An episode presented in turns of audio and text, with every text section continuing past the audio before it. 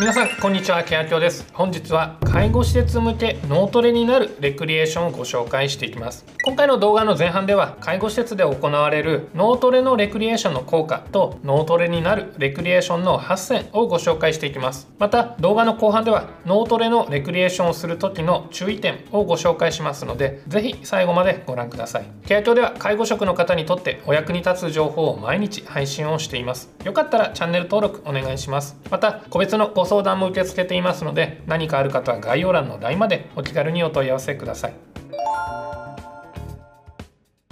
まず最初に介護施設で行われる脳トレには様々な効果が期待できます。そのためデイサービスなどの通所介護特別養護老人ホームなどの入所施設のほとんどが脳トレのレクリエーションを取り入れています。そんな脳にとって良い効果が期待できる脳トレのレクリエーションですが実際の効果としては次のようなものがあります。1認知症の予防進行を食い止める。2喉の老化を防ぐ。3コミュニケーション能力が養える。4達成感を得ることで利用者様が笑顔になれる。ここからはそれぞれの内容をご紹介していきます。まず1つ目介護施設で行われる脳トレのレクリエーションには脳機能を活性化させ認知症の予防や進行を食い止める効果があります。私たちは日常生活の中で適度に体を動かすことで筋力を維持できていますが1週間寝たきりの状態になると約15%の筋力が低下をすると言われています。脳機能もこれと同じで適度に考える覚える挑戦するといった刺激を与えることで脳機能を活性化し認知症の予防進行を遅らせる効果があります。2つ目の効果は声を出すことによる喉の老化の防止。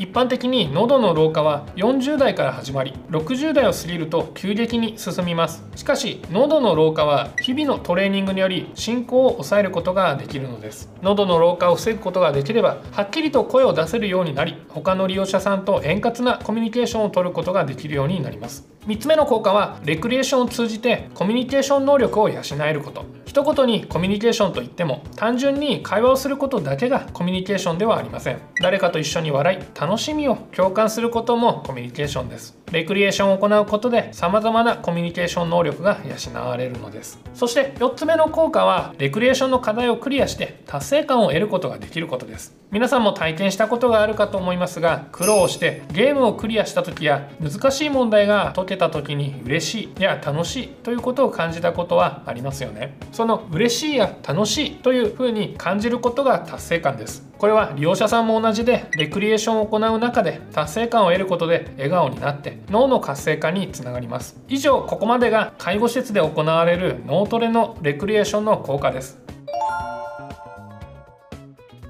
それでは実際にどんな脳トレのレクリエーションが行われているかをご紹介していきます。脳トレのレクリエーションには様々な種類があります。介護施設で行われているレクリエーション数多くありますが今回はその中でも実際に介護施設でよく行われている8種類ご紹介します。今回ご紹介するレクリエーションこんな通りです。素早く計算を解く塗り絵折り紙パズルを解く文字を書くクイズなぞなぞお手玉などの手遊びボードゲームそれぞれ順番に見ていきましょう。1つ目は素早く計算問題を解くこと。計算は日常的に使うことが多く取り組みやすい脳トレです。計算プリントに挑戦して終わるまでの時間を競ったりすることでモチベーションの維持に効果があります。例えば598円の商品を1000円支払った時のお釣りはいくらでしょうか？といった計算問題や現在の時刻は9時45分ですが1時間30分後に待ち合わせだと待ち合わせの時間は何時でしょうか？のような時間に関する問題は身近な題材なので利用者さんにとってもイメージをしやすい問題だと言えるでしょう。2つ目は塗り絵。塗り絵と聞くと幼稚なイメージがあるかもしれません。が実際に入院をしている時認知症の患者の方に塗り絵をしてもらったところ認知症の進行が少し緩やかになった。というデータがあります。塗り絵の工程は全体像を認識し塗る色を考えそれらの情報から着手をする。という脳を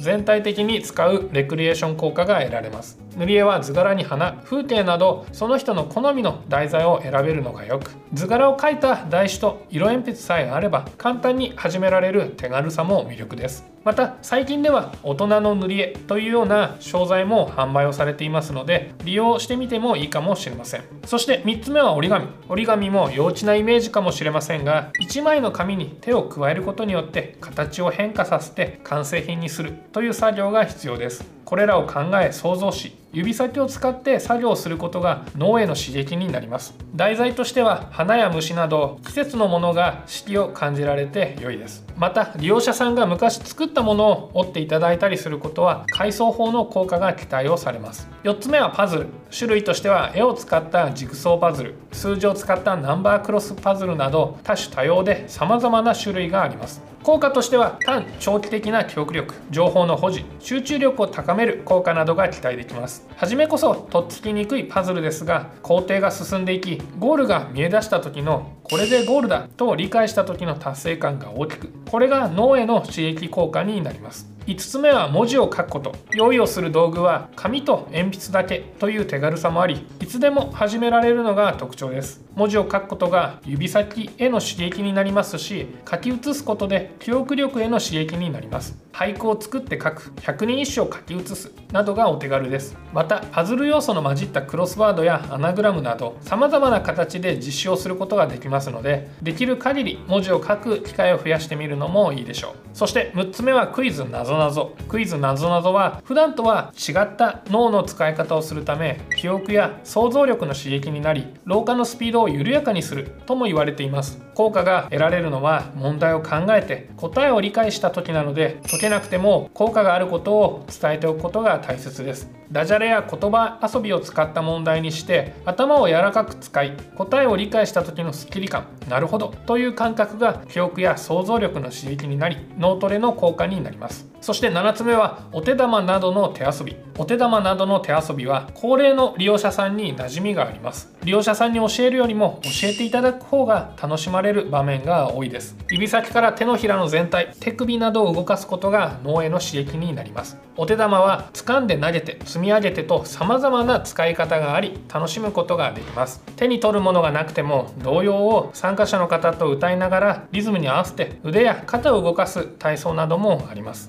そして8つ目はボードゲーム。ボードゲームとは将棋や囲碁などのことであり相手と対戦を行うことが特徴です。相手の手を考えて知識と経験だけでなく場面に応じた臨機応変な対応が求められます。ただ勝敗があることからトラブルの原因となることがあるのでその点は注意が必要です。将棋や囲碁などは高齢者の方に馴染みがあり好きな方は時間を忘れて没頭ができます。勝負にのめり込んだ際の脳への刺激は他のレクリエーションと比べると絶大なな効果があります。以上が介護施設で行われている脳トレのレクリエーションです。それぞれに様々な効果があるので是非活用してみてください。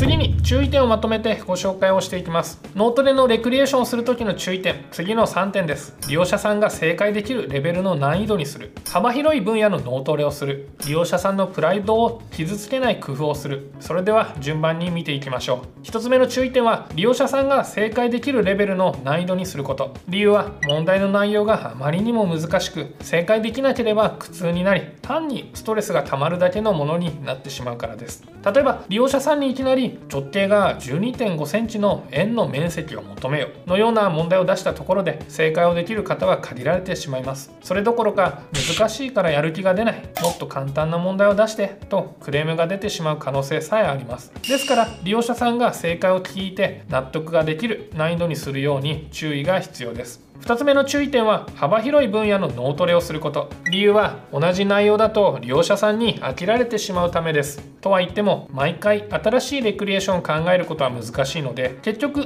今日も同じレクリエーションだったなんてこともあるかもしれません。しかし毎日同じプリント毎日同じ内容のレクリエーションだと前のと同じだと飽きられてしまいます。また脳トレは新しい体験や挑戦をすることで脳を刺激し活性化する効果があるため様々な種類の脳トレを行うと効果的だと言えます。そして3つ目の注意点は利用者さんのプライドを傷つけない工夫をすること。プライドが傷つくことによって利用者さんがレククリエーションに参加しなくなることがあるため注意が必要です。例えば幼稚な言葉を使って介護職員に子供扱いにされたと勘違いさせてしまうことや必要以上に大きな声で話し恥をかかされたと感じてしまうことによりレクリエーションへの参加を拒否させてしまう原因になることもあります。言葉遣いや接し方に注意をして利用者さんのプライドを傷つけないように気をつけましょう。今回は介護施設向けの脳トレになるレクリエーションの8選とその効果についてご紹介をしました。介護施設での脳トレのレクリエーションは毎日行う施設さんも多いので同じことの繰り返しになってしまいマンネリ化しやすい傾向が強いです。しかし脳トレは認知症の予防や進行の防止に効果が高いものが多いので今回ご紹介したことをご参考にしていただき積極的に日々のレクリエーションの内容に反映していただければと思います。今日の動画もご覧いただきありがとうございました。いいね動画へのコメントチャンネル登録もお願いします。また介助術に特化したサブチャンネルも開始したのでご登録お願いします。ご相談は LINE まで。概要欄からでも登録できます。それではまた次の動画で。さようなら。